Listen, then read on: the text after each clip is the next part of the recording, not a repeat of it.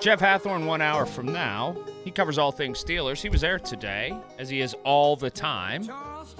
So I'm going to talk to him. And uh, you know what? I might needle Jeff a little bit about Penn State, Ohio State this weekend. Jeff, a gigantic Ohio State fan because, well, he's an alum. Is this the big opportunity that Penn State? It feels like it's now or never for Penn State, right? Is this the opportunity they have to beat Ohio State? And as a guy like Jeff, who's a big alum of Ohio State, shaking in his boots a little bit.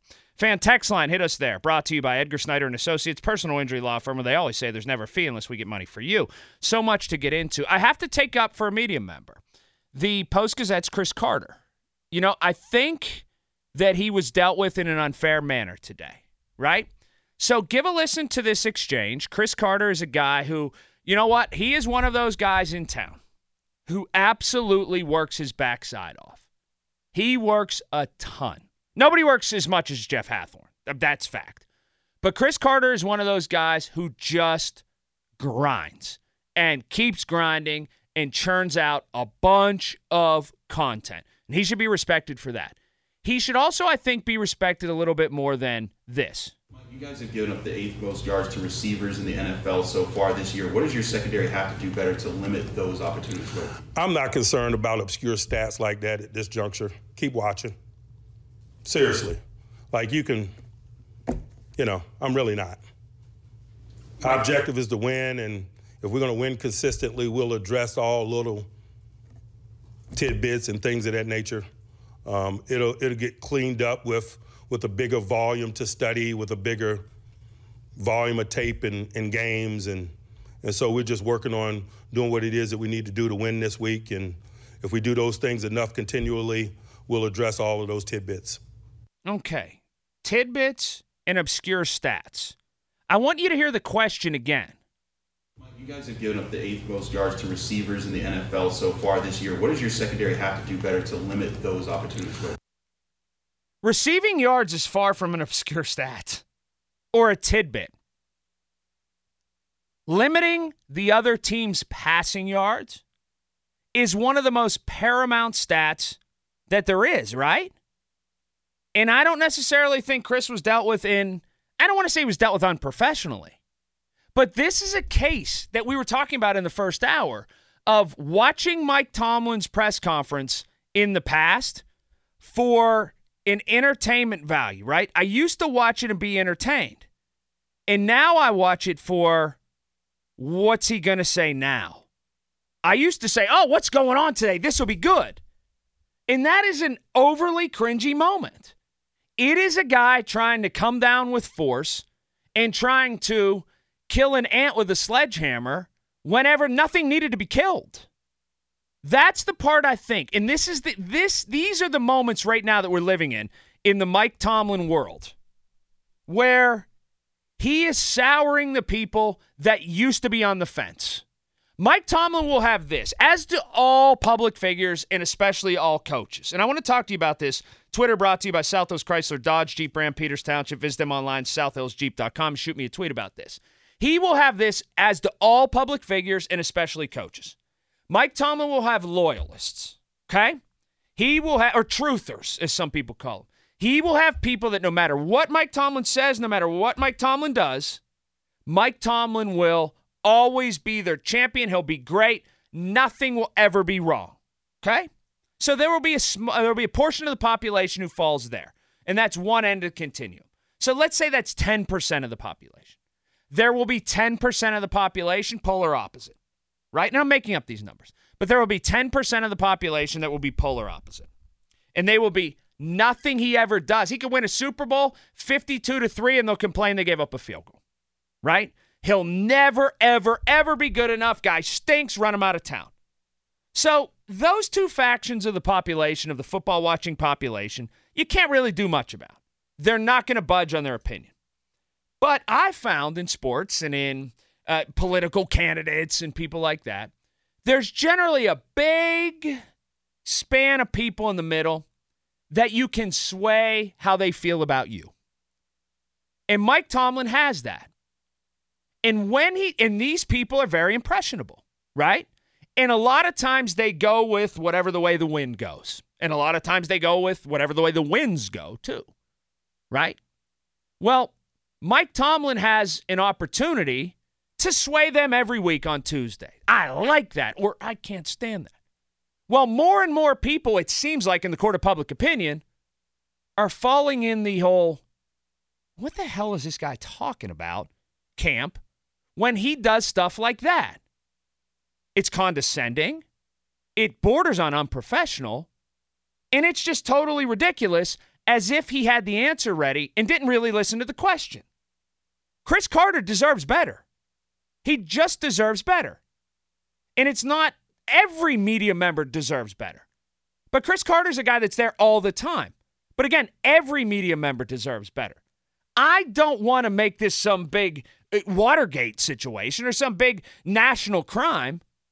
But when Mike Tomlin wonders, or people with the Steelers inside those walls wonder, why is this guy's approval rating falling? Well, it falls in concert with wins and losses, that's for sure. This is a 3 and 2 team. But whenever you talk to media members like that, who ask a very legitimate question about a stat that, when you look at defensive statistics, is one of the biggest stats that there are running yardage, right? Passing yardage, what she asked about, overall yardage, red zone efficiency, things like that, first downs, what you are on third down. Those are far from obscure, obscure stats. Those aren't, as Mike Tomlin put it, tidbits. Those are things that should jump off the chart at you. And again, I'm not here to beat up Mike Tomlin. I'm not here to beat him down. I'm not here to talk all kinds of nonsense on him. But that is just garbage. It is flat out garbage. And you have that portion of the population that I explained that is in the middle, that goes with whatever way the wind goes, or they are ready to take and eat the flavor of the day. And today, the flavor of the day was why is a coach dealing with somebody in such a condescending manner that simply asked a pretty good journalistic question? Or one you could say that you could much more succinctly answer. Man, you know, you're right. We got to do everything we can to defend the pass defense or to make our pass defense better, especially when you're playing a team on Sunday that has a couple pretty good receivers and a quarterback that can sling it a little bit. Right? It's just that kind of stuff. That kind of stuff where Mike Tomlin misses the mark. It's not cute. It's not funny, especially when you're not winning. And what are you trying to prove to people?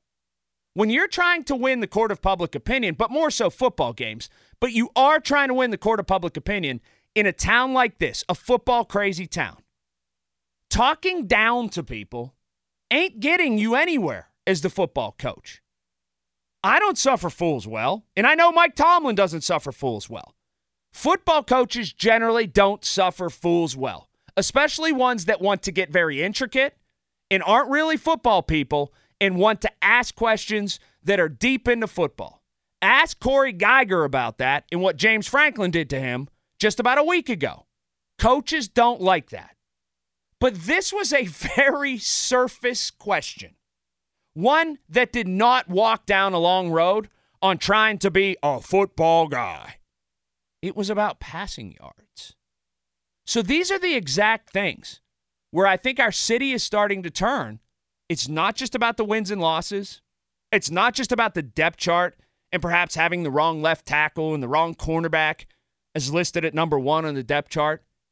It's this aloof and condescending nature with which Mike Tomlin speaks to people at those Tuesday gatherings. And frankly, the way he hasn't earned being able to do that in the last decade. Am I making a lot of this? Yeah, probably. But if us media members don't take up for our fellow media members, who the hell else is going to? People hate the media. They do, by and large. That's their default mechanism. And we have a toxic way of dealing with it in this country. But that being said, Chris didn't deserve that. He didn't deserve to be put in a place like that for simply doing his job and asking what probably a lot of people felt was a pretty good question. 412 928 9370. That's 412 928 9370. I ask you, when you watch this Mike Tomlin press conference, do you still do it for entertainment? Do you do it for information? Why do you watch? Because I heard that live today. I was sitting in my car. I just finished something. I turned it on. I made it in the car at like 1204. I turned it on. It's favorite time of the week. Good afternoon. All that kind of stuff. And I heard that live and I said, man, and I'm talking to myself, did I miss something? Did I miss where Chris Carter said something else? It's on the radio that I heard it. Did he make a facial expression? Was he holding it? Was he wearing a button that said, I don't like Mike Tomlin? Like, none of that happened. He just asked this guy a football question. And it spins into this at 412 928 9370. Do you think Mike Tomlin's starting to feel some heat? Not internally, not from the Rooneys, not from the general manager, not with anybody who works in his facility. But do you think he's starting to feel the heat that he's not the belle of the ball anymore? That people in Pittsburgh don't look at him and say, That's our coach. We love that guy. I seem to think that might be the place that that all comes from. Because that seems to be what reality is now. Mike Tomlin knew before he could smack down somebody in the media, and everybody that was a fan pretty much would just yuck it up.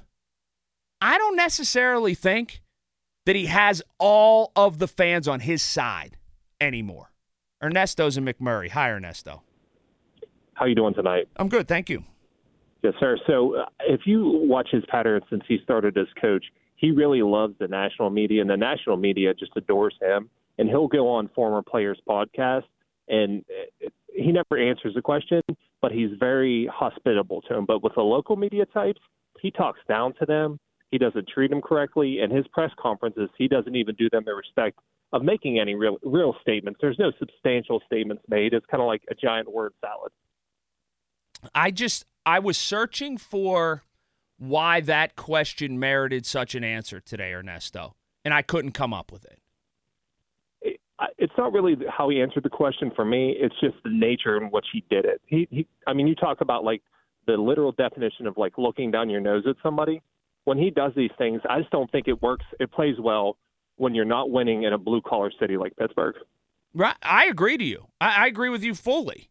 And I don't know what will Mike. I think Mike Tomlin will go to his coaching grave like this, thinking it's the right thing to do, and having, like, let's just cut right to it. How is somebody like me who works in the media, or how is anybody who walks into that room, how are they really supposed to believe that Mike Tomlin has respect for the media? And it, look, he doesn't have to. He does not have to. That it, but it seems more and more that that show on Tuesdays is simply a vehicle of I'm just here so I won't get fined. It seems like that to me. And I never really thought that before all the way. Today iced it. When I heard what he's how he said that to Chris Carter, it just truly felt like I'm done with this. I've been finished with it. Guy asked a very fair question, but I'm not even here for that. I'm totally out on this whole process. And it just, well, wasn't right. Your call's coming up next 412 928 9370. And I saw something on social media where there is one man in this world who is a total champion of a fan in one regard.